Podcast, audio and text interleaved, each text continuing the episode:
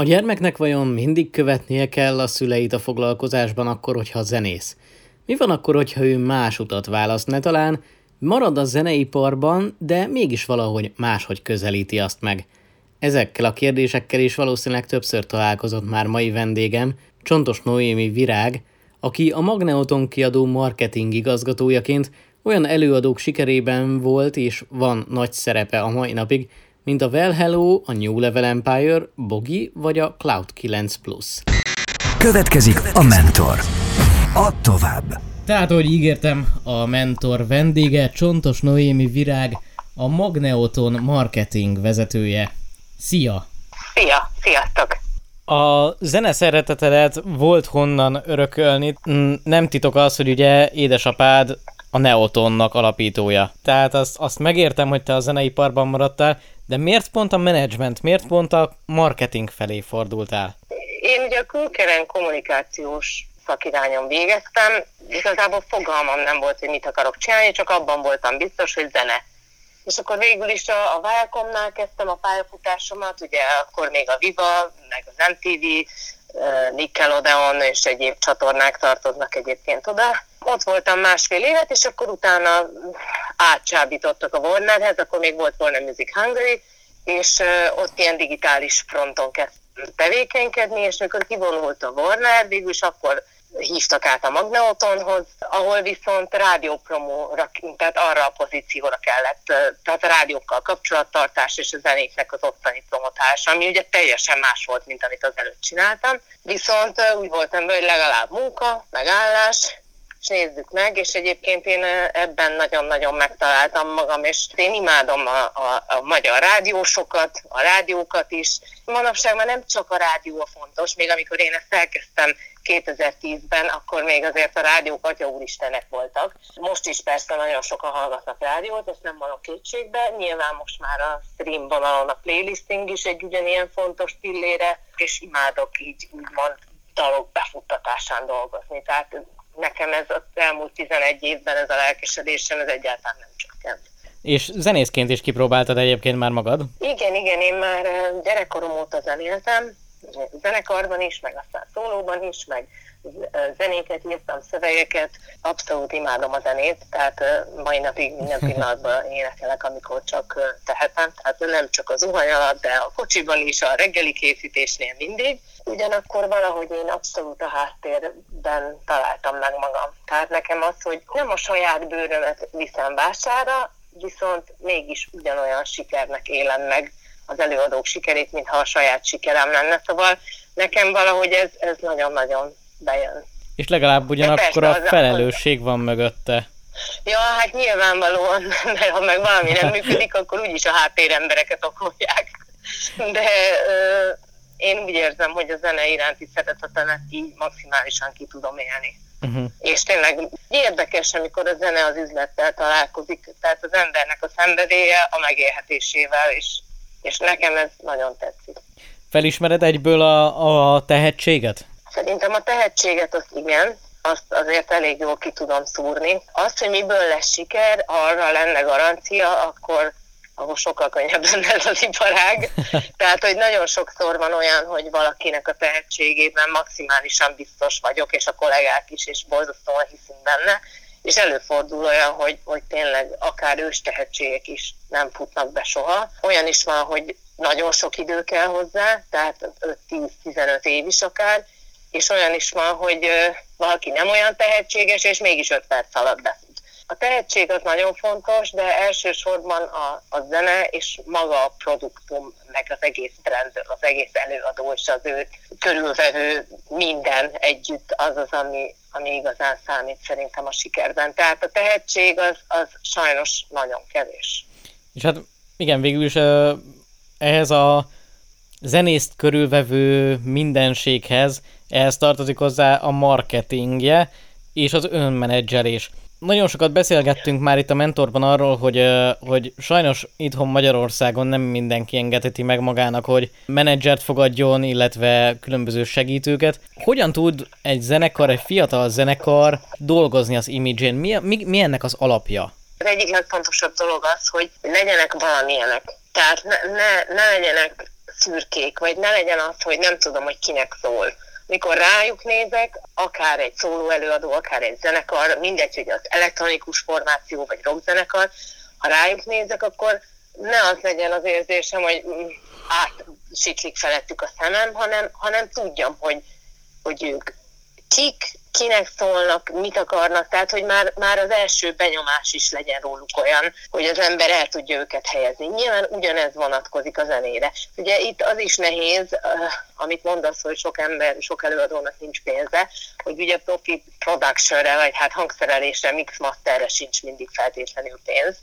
Pedig hát ugye a következő, ami nagyon fontos, az nyilván a hangzás, Ugyanakkor az is nagyon fontos, hogy mit kommunikálnak magukról, és az ugye manapság már bárkinek elérhető, tehát bárki tud az Instagramján, a TikTokján, a Facebookján kommunikálni a közönséggel. Igazából ez nem borzalmasan fontos. És ezt, ezt akkor sem nagyon lehet átadni, ha az embernek már van menedzsmentje, mert főleg Magyarországon egyrészt a közönség kiszúrja, hanem az előadó frissíti a, a social oldalait, Másrészt igazából szerintem ez annyira az előadóhoz tartozik, hogy ezt mindenképpen neki kell csinálni. Ugye senkinek nem tilos csinálni YouTube csatornát, tehát ott is mindenféle kreatív tartalmakkal el lehet kezdeni közönséget gyűjteni, azon felül is, hogy egyébként milyen zenéid jelennek meg. Tehát nem baromi sokat tehet egy pici induló produkció azért, hogy, hogy egy kicsit úgy elhelyezze magát a térképen. Lehet, hogy nem fog olyan nagy közönségnek szólni, ha már legalább tudjuk, hogy milyen közönségnek szól, milyen hangnemben, milyen zenével, akkor szerintem könnyebb lesz neki ö, találni maga mellé támogatókat is, és ez alatt nyilván szakembereket értek. Mentor. Add tovább. Marketing vezetőként mi a konkrét feladatod? Nagyon sok területen hallunk marketingről, és egy picit így a laikusoknak ez egy megfoghatatlan dolog. Mi, miről szól a marketing? Hát tulajdonképpen ez a megnevezés ez nem is teljesen pontos szerintem a mi esetünkben, vagy hát az én esetemben, mert nálunk, ha úgy lehet mondani, akkor a kreatív részleget vezetem.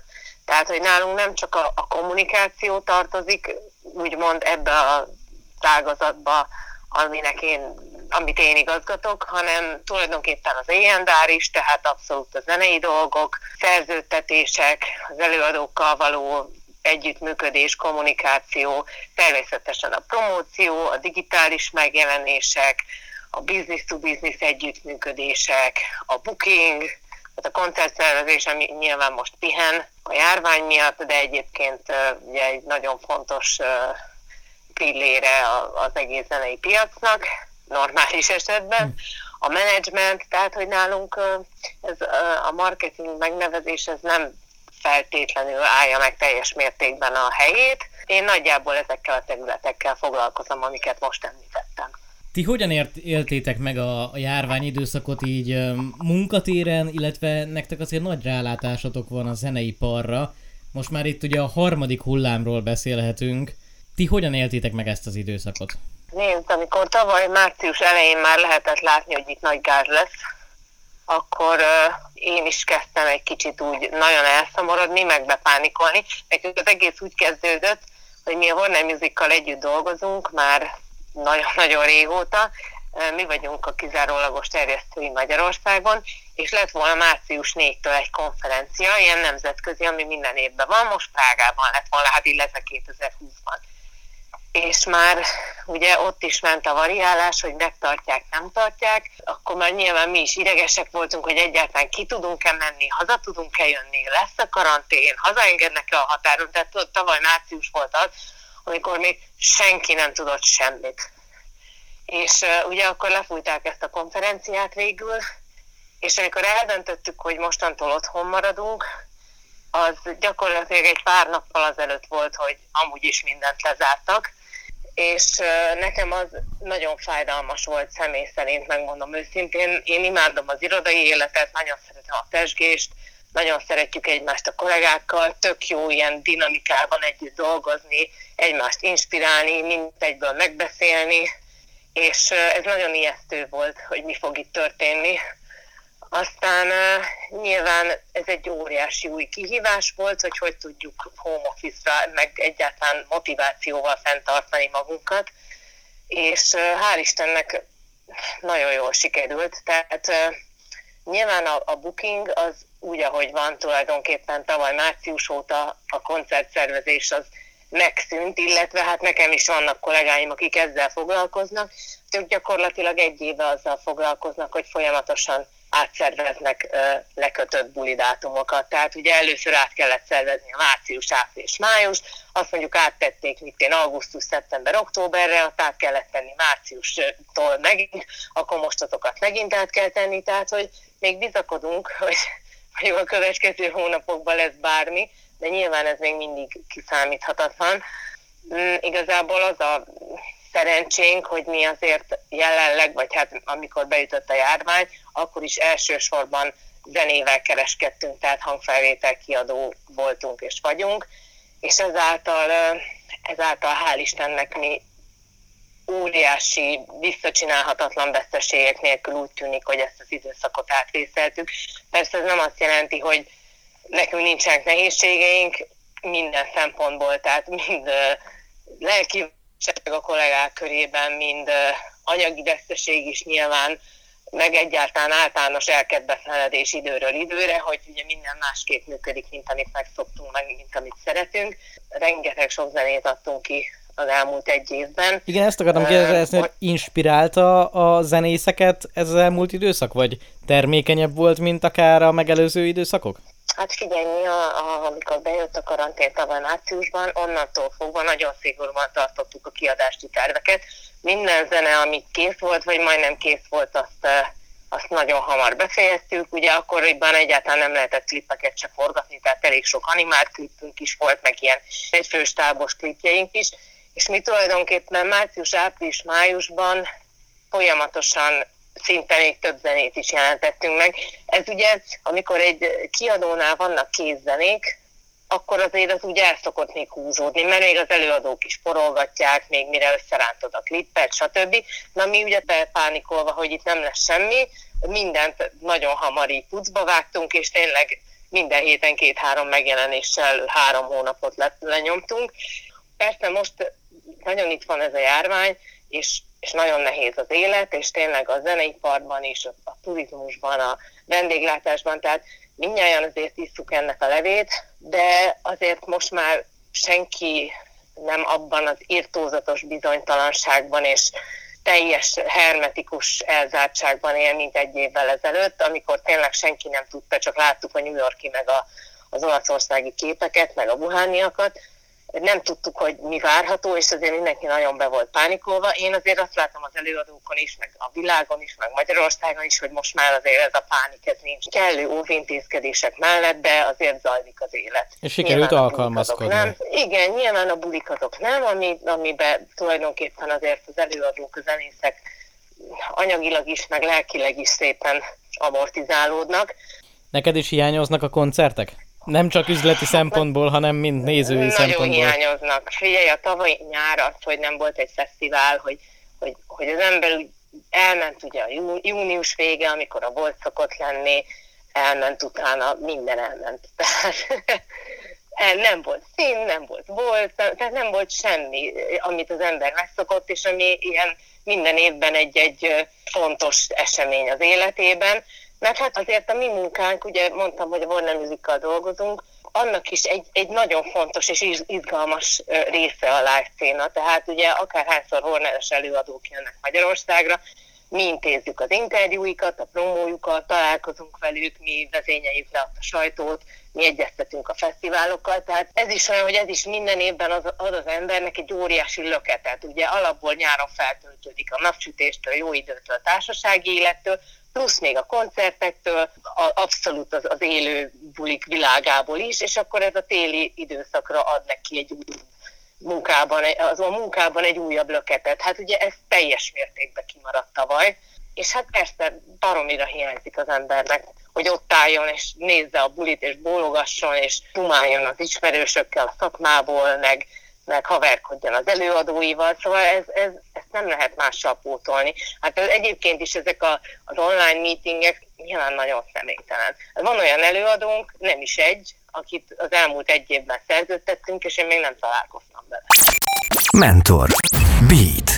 Az ütős alternatíva. Neked volt mentorod, aki, aki segített a zenei pályádban, illetve segített uh, akár rátalálni valóban így a marketing és a zene kapcsolatára? Mentorom szerintem nem volt, szakemberek voltak, akikre nagyon felnézett. E, az egyik például édesapám, akivel egyébként együtt is dolgozom, akiknek mind a zeneisége, mind az üzleti érzéke, a kommunikációja, mind egy, egy ilyen nagyon egyenes és keményen dolgozó, ugyanakkor empatikus és jó érzésű irányba mutat. Nagyon-nagyon sok nő is van, akit nagyon elismerek, barátnőim is, nál akár egy idősek, velem idősebbek, akik hasonló vonalon tevékenykednek, mint én például az Illés Gabi, aki producer, egyébként a Tulipán Tündérnek a tulajdonosa, de meg a producer volt évekig, és egy nagyon-nagyon tehetséges és nagyon kitartó, nagyon szorgalmas csaj. Nagyon szeretem egyébként az erős női energiákat, nálunk is a, a cégnél is, a Magna nagyon nagyon karakán és és eredeti hölgyek dolgoznak, és velük is nagyon jó együtt dolgozni. Itt már ugye említetted édesapádat. Hogyan könnyebb szerinted elindulni a teljesen ismeretlenből, vagy az ismertebb előadók gyerekeként? Szerintem erre ugyanúgy nincsen recept, mint magára a sikerre. Belépő lehet a médiába és akár a közönség szívébe az, hogy valakinek esetleg a szüleit már ismerik, vagy az egyik szülőjét, és emiatt érdekes és kíváncsiak rá. Ugyanakkor lehet ez hátrány is, mert nagyok az elvárások vele kapcsolatban esetleg. Uh-huh. Tehát sokszor, sokszor szerintem egyszerűbb a teljes ismeretlenségből. Ugyanakkor, hogyha valaki, valakinek van egy ismert szülője, és emellett ugye mondjuk csinál nagyon jó zenéket, meg az egész brand, ha már így neveztük korábban, egyben van, akkor azért szerintem hozzátehet az kommunikációban még egy picit, de leginkább az elején, tehát az indulásnál, mert utána már egy idő után tulajdonképpen senkit nem érdekel, mert, mert aztán már maga miatt kell, hogy szeressék az emberek. A Neoton sikeréhez szerinted annó mi járult hozzá, illetve mi járul hozzá ahhoz, hogy a mai napig igazából a fiatalok is ismerik és szeretik? Hát ezt azért nehéz megválaszolnom, mert amikor a Neoton igazán sikeres volt, akkor én még olyan kicsi voltam, hogy nem nagyon tudok rá visszaemlékezni. Nyilván hallomásból, meg hát ugye a mai napig nekem is mondja mindenki. Az egyik az nyilván a, a, az Évának, a Csepregi Évának a, az elképesztően karizmatikus és nagyon szerethető jelensége, az, hogy a nők imádták, és olyanok akartak lenni, mint ők, a férfiak szerelmesek voltak belé, és egyáltalán a színpadi jelenléte is, a mozgása, a egyáltalán kisugárzása nagyon egyedi volt. Tehát nem az Éva, az nagyon sokat hozzátett. Szerintem az is nagyon izgalmas volt, ami nem szokványos, hogy ennek a zenekarnak több front embere is volt. Mert ugye az Éva mellett ott volt az Ádám, Ugye emellett ott volt még a Jakab Gyuri bácsi, aki sajnos már nagyon régen meghalt, de egyébként egy minden idők egyik legkülönlegesebb hangja volt szerintem. Ő is ugye sok dalban énekelt szólót, ugye a Baracs János is sokszor énekelt, tehát az egésznek volt egy ilyen izgalmas jelleg. Nem lehetett olyan könnyen megunni, mert nem minden dal egy kapta fára ment, az egyiket ez énekelt, a másikat az, de ugyanakkor ezek a nagyon populáris és és nagy vokálos motivumok meg szinte minden dalban megjelentek, tehát mégis volt egy stílusa a zenekarnak. A siker az már gerjesztette magát, tehát minél sikeresebb volt a banda, annál nagyobb sikerek jöttek. A dalok is nagyon ötletesek voltak, megjegyezhetőek voltak a szövegek. Érted, az egy teljesen más világ volt. Manapság azért már attól függ, milyen stílusban, mondjuk ebben azt várod el, hogy meg trap, meg ezeken a vonalakon, hogy valaki eredeti legyen, mondjuk egy popdaltól simán elvárható, vagy elfogadható, hogy szerelmes szöveg legyen, de mondjuk ha megnézed, hogy a neoton dalok mikről szóltak, rengeteg dologról, tehát Santa Maria, Don Quixote, jó, jó, zsebkendő, volt egy ilyen, ilyen című szám is, vándorének, manapság már ezek a témák nem feltétlenül állnak így meg a helyüket, de a neotron az egy ilyen nagyon könnyed és, és biztos kikapcsolódást ígérő szórakoztatás volt. És úgy látszik, hogy ez, ez annyira belement az emberek fejébe, mint hogy te is mondod, hogy még manapság is megállja a helyét. Tehát érted, manapság már nem énekel senki 220 feletti sebességből, már mint más dolgokról éneklünk, arról éneklünk, hogy tudom, én egyedül vagyok, meg elhagytál, meg ami szintén jó, mert nyilván ezzel is mindenki tud azonosulni, csak az a sokszínűség a szövegvilágban szerintem nem feltétlenül van meg, mint például ennek a produkciónak az esetében. Ennek ö, oka az, hogy a, a nyelv is egy picit ugye változott, vagy, vagy egyszerűen csak ahogy az igények változtak, ahhoz változott a, a szövegírás is. Sokszor inkább igénytelenségnek nevezném, és Aha. ezt minden bántás nélkül mondom. Tehát manapság mindenki dalszerző, mindenki szövegíró, és tényleg nagyon sokszor, ahogy esik, úgy puppan szövegek kerülnek ki a nagy közönség elé, ami ugye azzal, hogy az interneten élünk, teljesen elfogadhatóvá vált, mert mindenki bármit megjelentethet. Azért amikor csak a hungaroton volt, de ugye a 90-es évektől is, ugye aki nem volt kiadónál, az nem volt. És ahhoz, hogy kiadónál lehess, ahhoz viszont meg kellett ütni egy szintet. Ez nem azt jelenti, hogy akkor csak pop meg rock zene lehetett, mert nézd meg azért, mit egy Gangsta Zoli is be tudott futni. Tehát, hogy akkor is voltak stílus tárnyalatok, meg stílusok, ugyanakkor volt egy szűrő. Végülis manapság, hogy bárki bármit tényleg megjelentethet, tényleg mindenki lehet szövegíró. Szerintem nagyon sokszor, hogy az embereknek egyszerűen nincs ihlete. Tehát ami nem történt meg velem, abban nem tudom magam beleképzelni, ezért mindig csak arról írok, ami megtörtént velem, viszont így meg egy picit néha egysíkúak lesznek a szövegek. Arról nem beszélve, hogy a prozódia, mint olyan, nagyon sok dalból hiányzik, tehát sok dal nem úgy van elénekelve, ahogy azt egyébként magyarul mondanám hanem máshol van húzva a szótag. Tehát az embereknek már nincs kedve tovább gondolkodni, hogy oda mondjuk találjak honlap után egy olyan szót, ami esetleg oda pont passzol, hanem ah, megírom ma, aztán holnap fölveszem. Mentor. Add tovább. Nagyon szép a magyar nyelv, és nagyon jól lehet rá szöveget írni.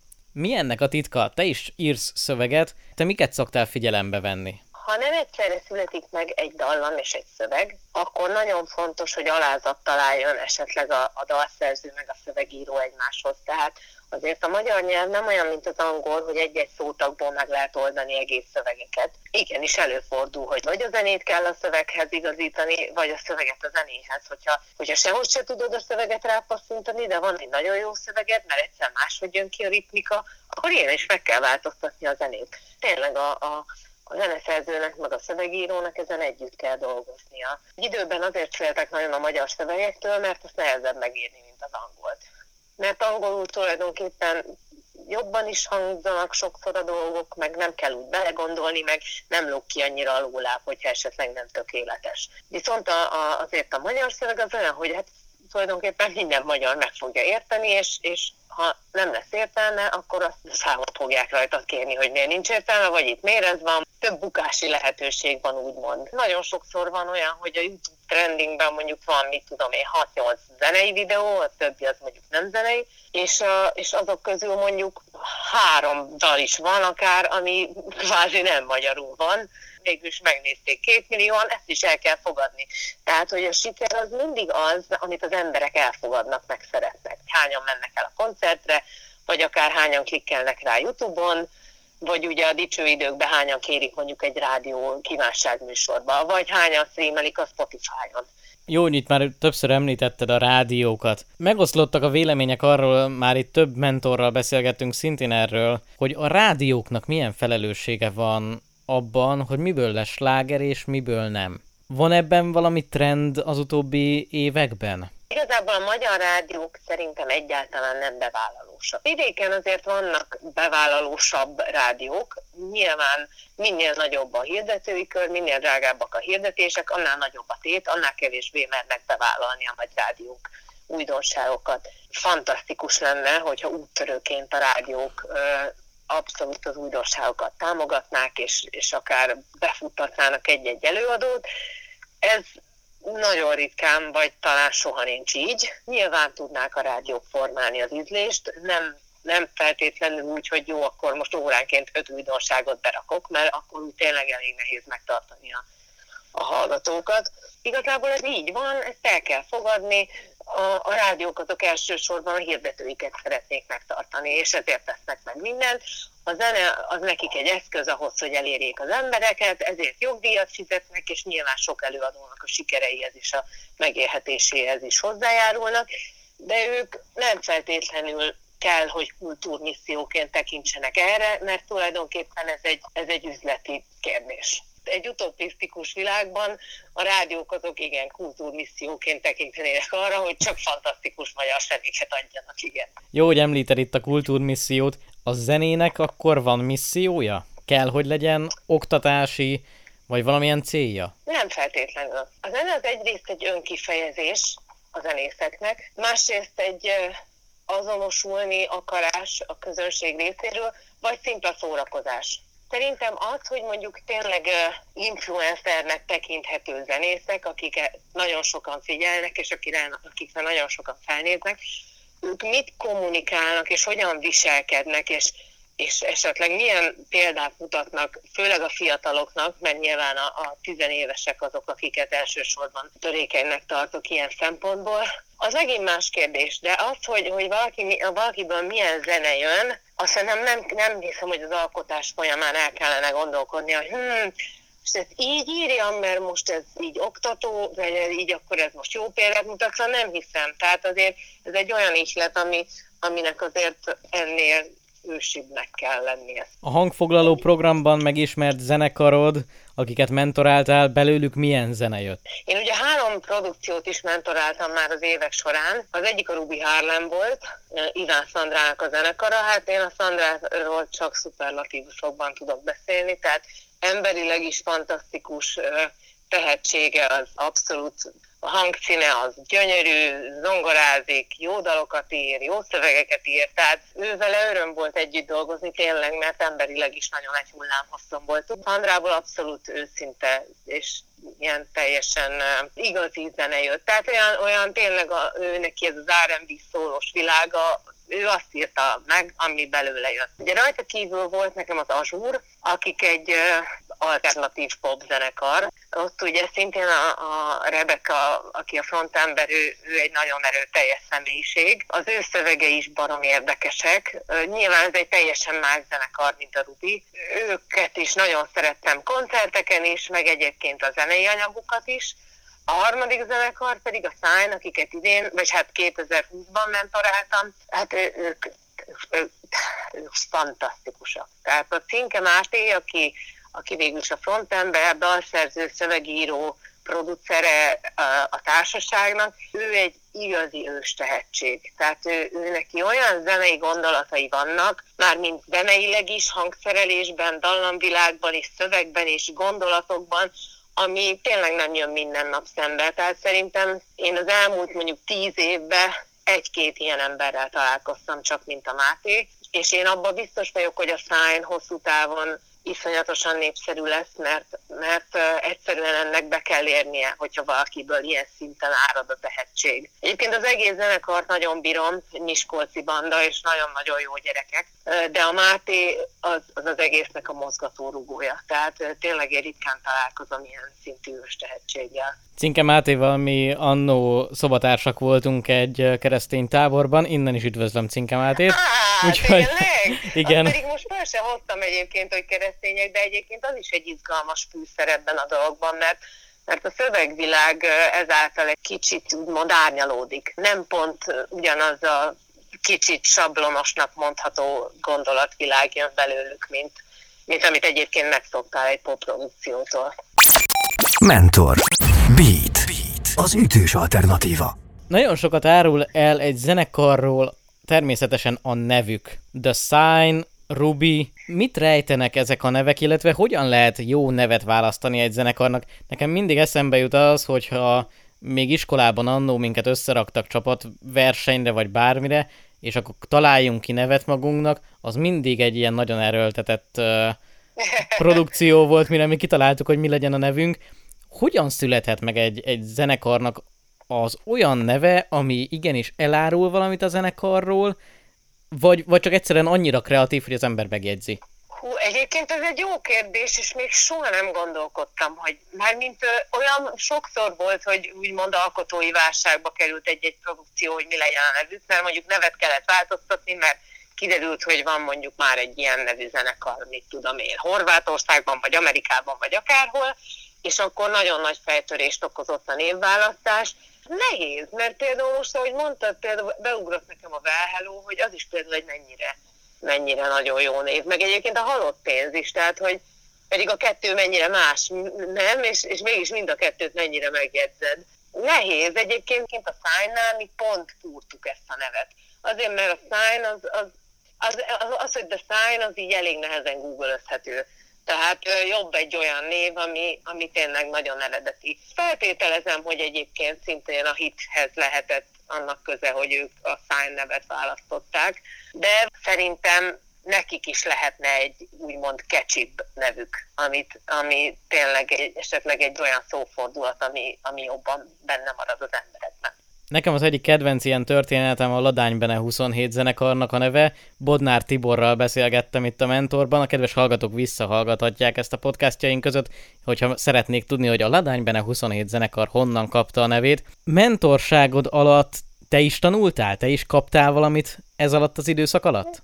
Maga a zenészekkel való munka, és az, az meg extra érdekes olyannal dolgozni, akihez tényleg semmi érdeked nem fűződik, hanem csak, csak annyi, hogy szívesen segítenél nekik. És a, a Sandra, a, például a Rubiból, ő, ő abszolút laikus, tehát ő, ő annyira laikusan áll ehhez az egész zeneiparhoz, hogy nekem vele mindig nagyon érdekes volt beszélgetni, mert uh, ugye minden, ami nekem annyira evidens, mert már tényleg a lényem részévé vált, hiszen a zeneiparral kelek és fekszem, az, abban ő mindig mindenben olyan nagyon naív és rácsodálkozó volt, és szerintem ez egyébként tök jó, mert egy zenésznek nem az a dolga elsősorban, hogy csifikás, meg ravasz legyen, meg értsen mindenhez, meg menedzselje magát, meg, meg minden területen helytálljon, hanem egy zenésznek az a dolga, hogy zenéljen.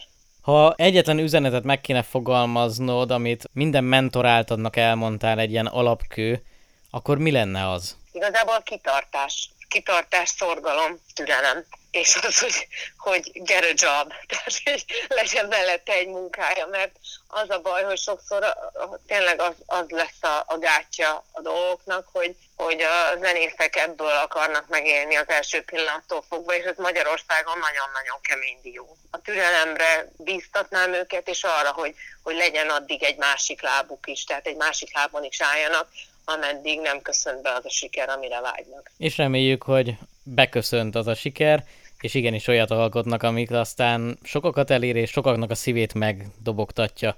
Köszönöm szépen, hogy itt Pontosan. voltál velünk. Én is nagyon szépen köszönöm a meghívást.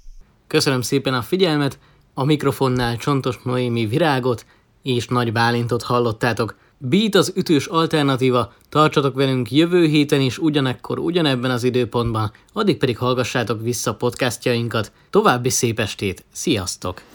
Beatcast. Ez a podcast a Beat saját gyártású sorozata. Beat, az ütős alternatíva.